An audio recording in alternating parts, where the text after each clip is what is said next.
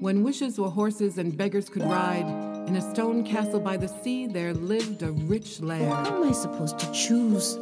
There are so many. And so he left the trail, and he followed the sound of the music. I am the goat from the hills and the mountains. And when I have finished eating these herbs and these vegetables, then I shall eat you, too.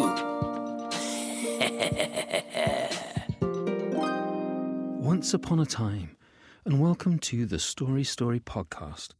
I'm your host, Simon Brooks, and I have some stories for you. This is a podcast to hear traditional stories told by some of the best storytellers in the world. It will take you to long ago and far away, and bring you back safely.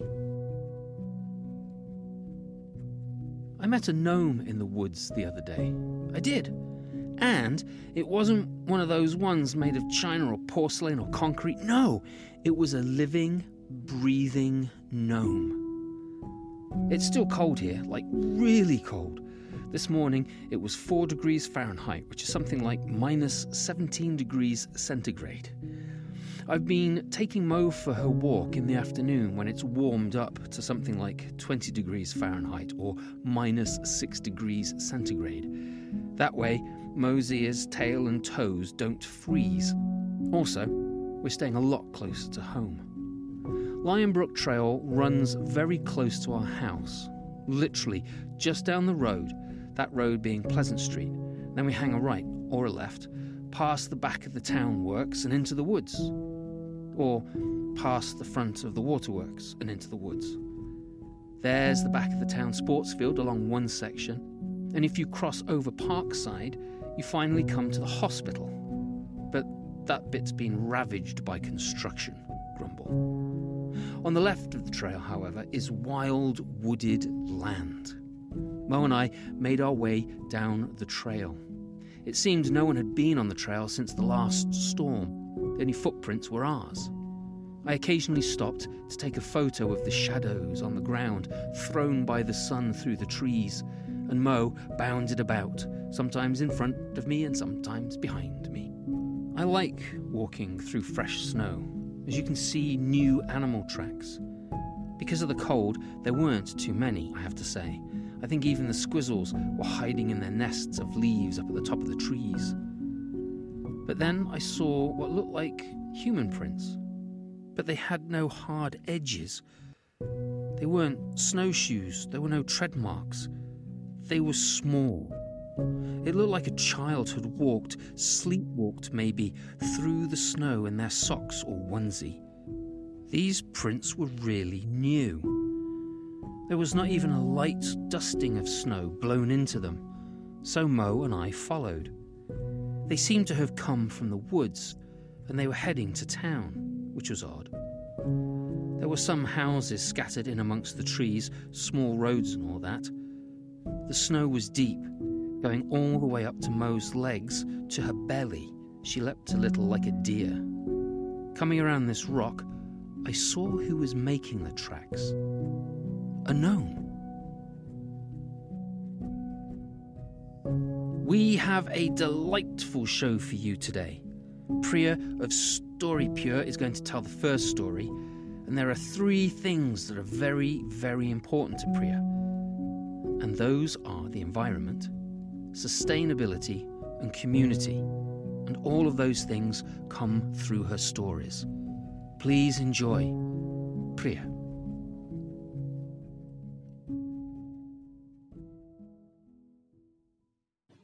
Hello. Folk tales are mirrors which reveal to us human mindsets, collective thinking processes of people, their innermost feelings of fear, anxieties, and joys, beautifully wrapped in culture and beliefs. Pandemic folklore is a clear cut example of this. Here, I present to you a simple and profound story from plague folklore from the Indian culture I belong to.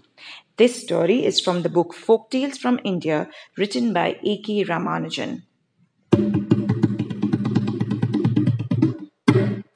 Long, long time ago, the disastrous disease bubonic plague was creating havoc, destruction, and panic all around the world. The disease was spreading its fangs all over Asia too. one king. One king, the kind, dedicated, and loving Maharaja of Kingdom Bharat, was worried. He was deeply concerned about the well being of his people. He summoned all the priests and saints from the nook and corner of his kingdom to find ways to arrest this, the spread of this deadly disease. He said to the priests, Plague has come very close to the borders of our kingdom. Tell me, what should I do to save our people? The saints and priests had a discussion amongst themselves, and finally the senior priest spoke. Maharaja, let's please Lord Shiva, the Almighty, by offering prayers and worshipping him. The king at once ordered special prayers to be offered in every temple and in every home. The expenses were taken care of by the palace. One week after these prayers, something happened night, Lord Shiva appeared before the senior priest. What do you want? he asked him. The priest was overwhelmed. This was the moment he had been waiting for all his life. He bowed down with folded hands, then he prostrated himself full length on the ground before the god and said, O Shiva, the destroyer of evil, you know what we want, right? Save us from the plague advancing towards our kingdom. He pleaded. Done. Your prayers have pleased me. My sacred bull, Nandi, will guard your kingdom against all evils, said Lord Shiva and vanished. Psh. Next morning, the news was conveyed to the Maharaja, who was delighted beyond words to hear this. He rewarded every priest with 25 cows and 50 bags of cowrie shells, which were used as a means of payment those days. But wait a minute, who's this Nandi? Besides being the vehicle of Lord Shiva, Nandi, the sacred bull, is considered to be the bearer of truth and righteousness. He stood guard at the borders to ensure that plague did not step into the kingdom at all. His footsteps could be heard every night.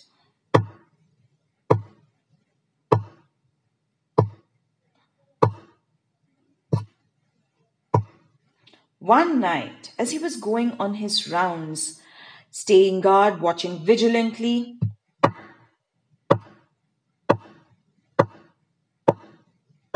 Plague assumed a body and shape. Shh appeared before him, threatening to enter the kingdom. Nandi lifted his trident and shouted, Go away from here. One more step and you'll be finished. Plague laughed loudly once again. A monstrous scuffle followed between the two powerful giant figures, which went on for days.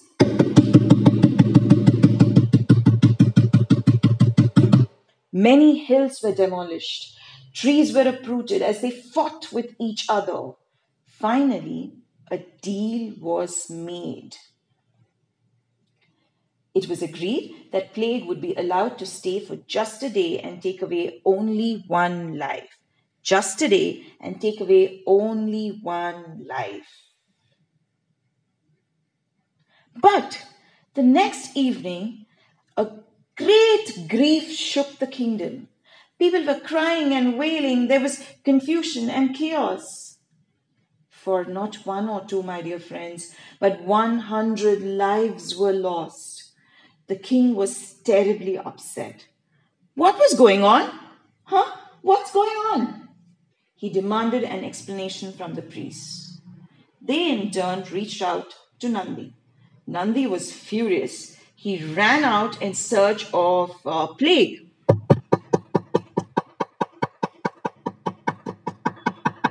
He caught him by the neck and thundered, Plague, you cheat! You have broken your promise. You have taken not one but 100 lives. I'll make sure that you pay for this.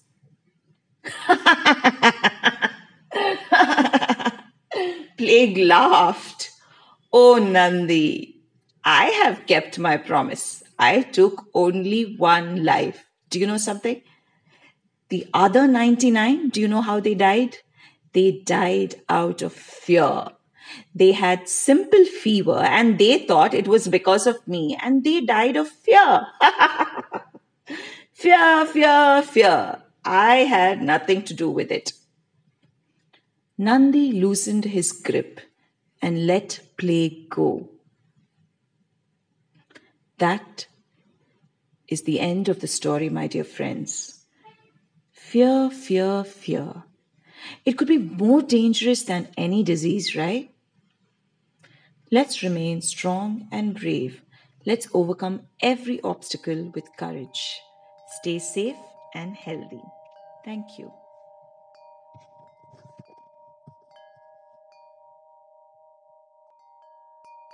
This week's fairy tale sponsor is. Wait, I don't believe this. Rachel Ann, Yes. this is the. Anyway, Terence's Sandwich Shop. Fresh made bread baked with the best natural ingredients, grown without that grumble nonsense you humans use. None of that bloomin' rubbish you get in your stores. Fresh seasonable vegetables, succulent sauces, no peanut butter. Yuck. You can't beat Terence's sandwiches. Terence's Sandwich Shop. Don't go gnome without one. Or two, 'cause they're that blooming good. Yes? Well, I never. Did you know that all the patrons of the podcast have special fairy tale talents? You could get special fairy tale talents too. And if you want a unique fairy tale ability, then become a Patreon. And what do you get for $4 a month? There are some sweet perks and rewards, and you get a, a unique fairy tale talent. And your generous support also allows the podcast to reach bigger audiences and grow. A big thank you to all the patrons who make this podcast possible. To join the story supporters, go to storystorypodcast.com for more information. And if you want to make us hear up fairy tale facts about you and thank you for an episode, then become a supporter now and help us keep this podcast going.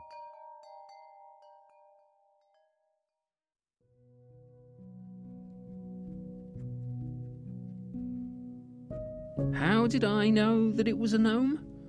Well, it was short, wore a heavy jacket which looked like it could have been made from squirrel fur, and a hat made of felt which would have been tall and pointy if it hadn't flopped over quite so much.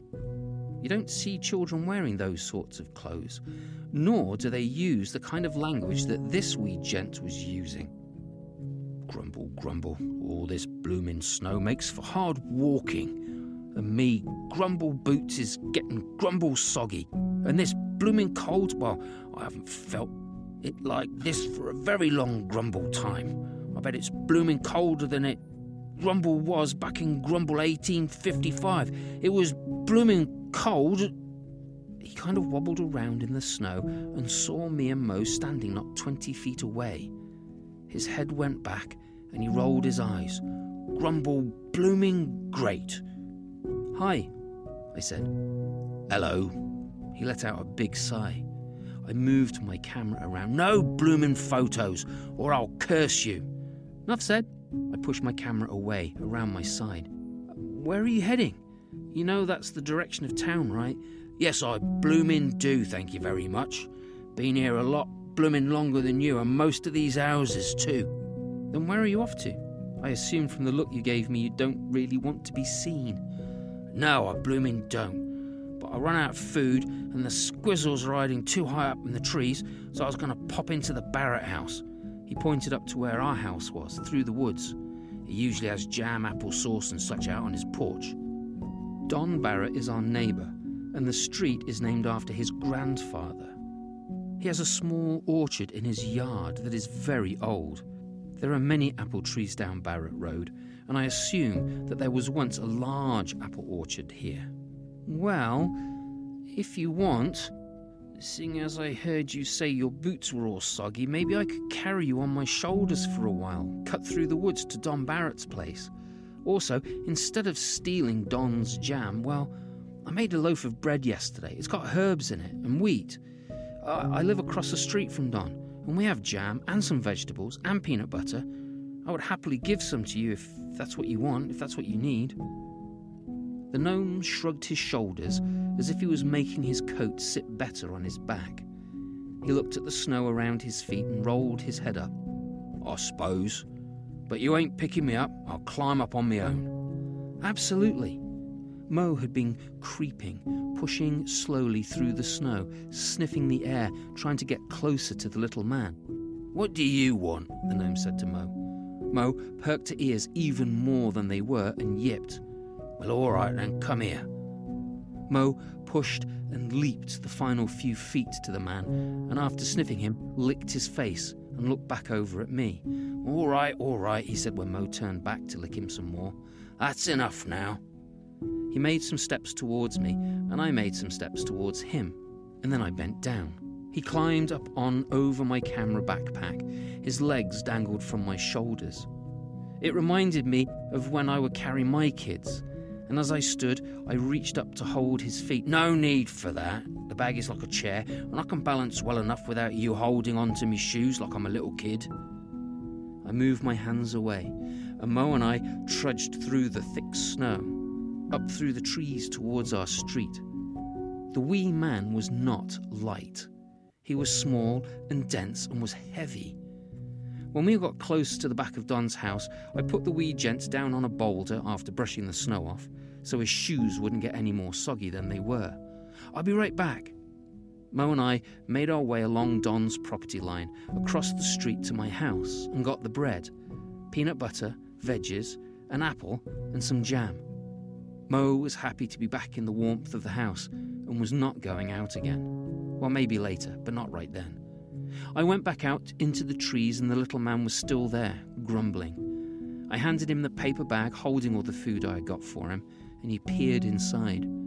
His head popped back, eyes wide open. Oh, thank you, grumble. This is very bloomin' nice of you. Oh, no worries. Do you want me to take you back to the trail? It would also cover up your tracks, too. I suppose. That would be good of you. I bent down and he jumped up on my back, nearly knocking me over. He grumbled as he got settled and I headed back down the hill.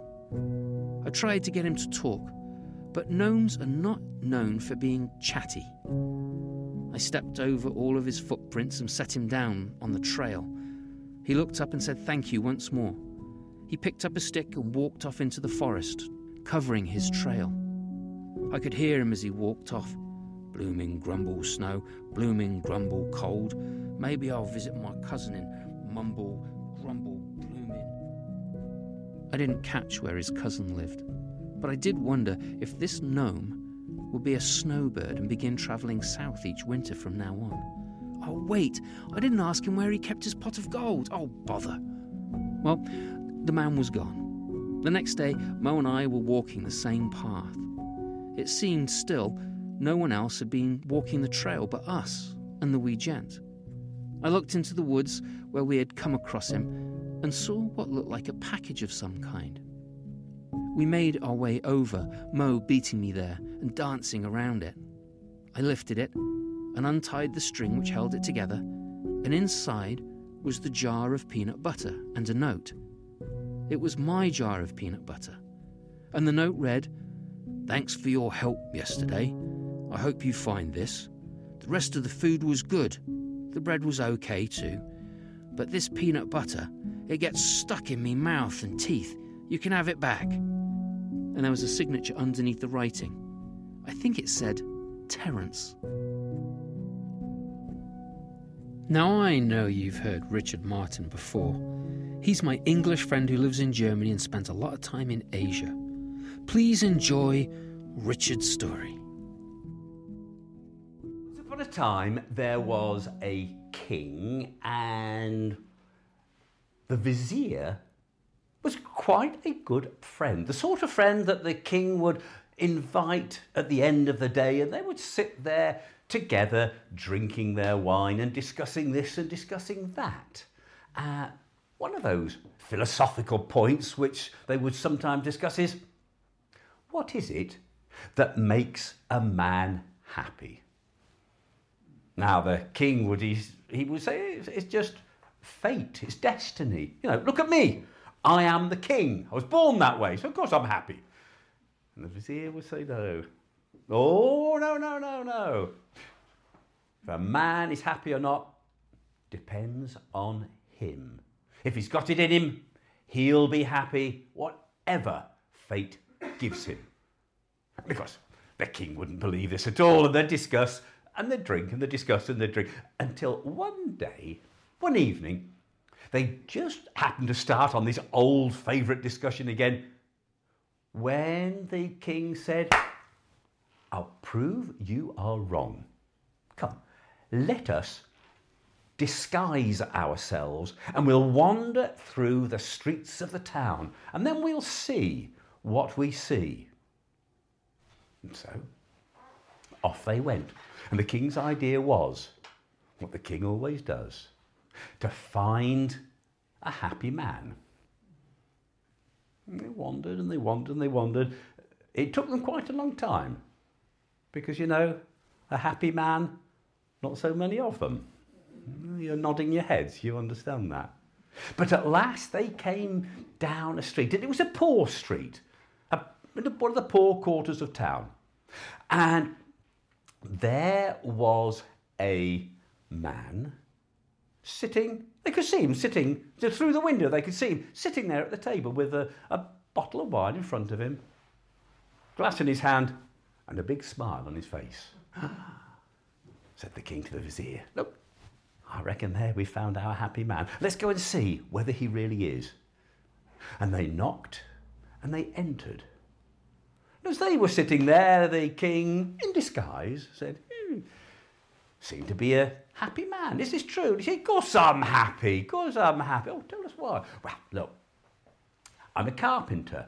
I make things with wood. Now, every day I go out into the market in the morning and I say, Here I am. Someone always comes and gives me some work to do. And, you know, I get a bit of money. I've got enough to bring back, enough to give to my wife for food. I've always got a little bit left over for a bottle of wine. So, of course, I'm happy.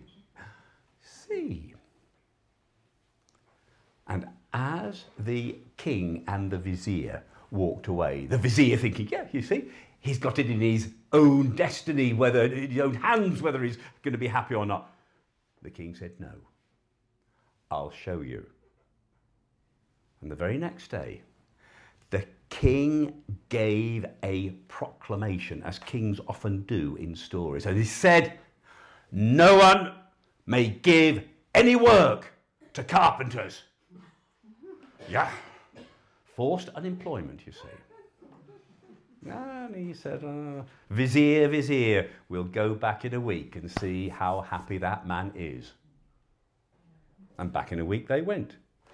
They went back in disguise. They came down the street, they saw through the window the man sitting at a table. And on the table there was a bottle of wine in his glass, hand a glass, and a smile on his face. Well, they went in, in disguise still, and the king said, Ah, oh, glad to see you are still happy. Yeah, of course I'm happy. Ah, because we were wondering, we, we had heard that the king had given a proclamation that no one might give work to carpenters. Ah, yeah, that's no problem. Uh, no problem to me. Now, I've turned my hand to painting. I can paint anything. I can paint windows, I can paint walls. Oh, I go into the market and people always give me some work. And at the end of the day, I've got enough to give to my wife for food. There's always just enough left over for a bottle of wine. I'm happy. And as they went away, the vizier looked at the king and smiled. you wait till next week. You wait till next week, said the king. And the very next day, of course, you know what proclamation he uttered. No work for painters, scum of the earth. No one must give them any work. And so it was. A week later, in disguise, back they went. And what did they see? You know. there it was, the uh, window, table, bottle of wine, glass in his hand, and a smile on his face. Well, we are delighted to see you still so happy because, for some strange reason, we know that the king has issued a proclamation no work for painters, uh, but yet you're still, yeah, of course I'm happy. Uh, you know what I've done? I have joined the King's Guard. Oh, I get so much money and there's always plenty left for a bottle of wine. And, oh, right, said the. Uh, Um, very next day, of course, what did he do? He cut the salary of the King's Guard, just like that. Week later, still in disguise. Window, table, glass bottle, smile on his face. Ah, delighted it. We had heard that the King's Guard no longer got very much money. Ah, no problem at all. Do you know what I've done? The sword they give me for a gun, I never have to use it.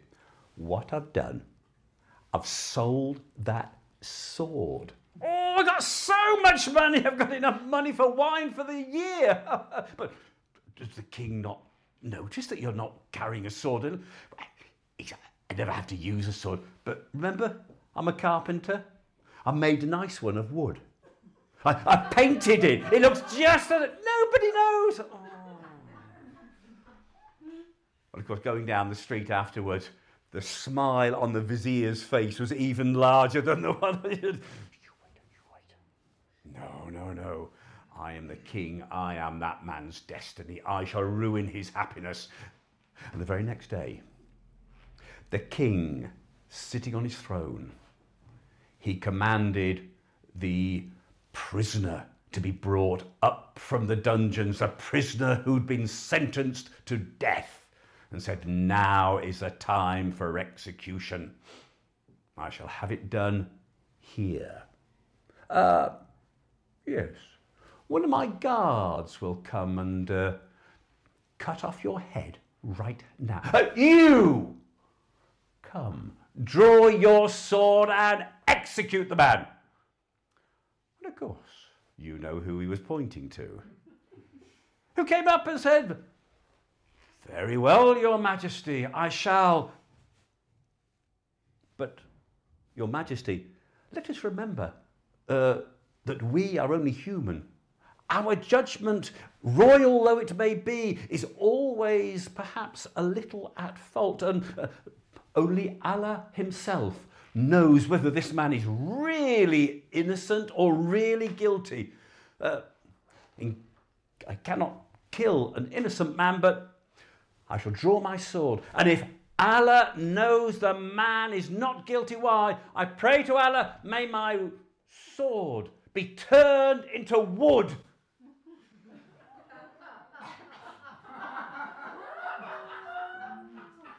The man's innocence was proved. And you also know how it was that the king realized that is what makes a man happy or not. And so it was the rest of his life. He had two viziers to advise him. Thank you very much.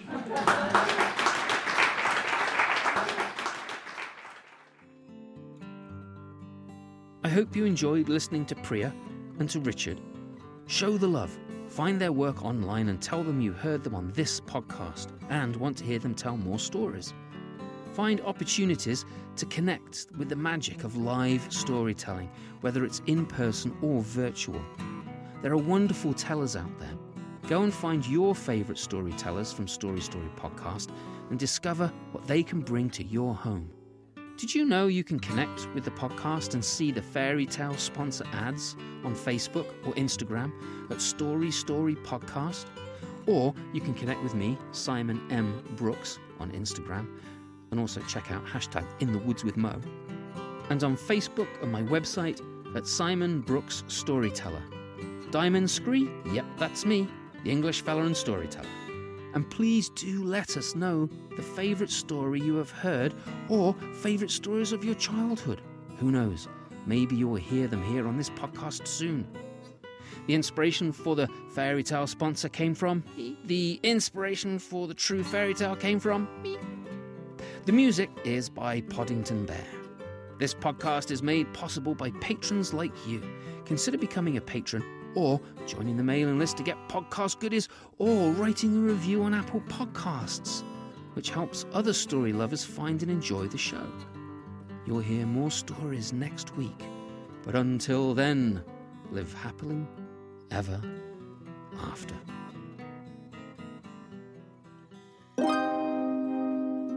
Mary Kate opened up the door, and there, on the doorstep, wrapped in his own blanket, was her baby. And to this day, Anansi spins webs so that he can catch the flea, the fly, and the moth that got away. If you go down to the lake on a clear day, when the water lies as calm as a sheet of glass, you can still see the rooftops of the castle glittering in the sunlight. And if you listen really closely, you can even hear the festive music from the royal court.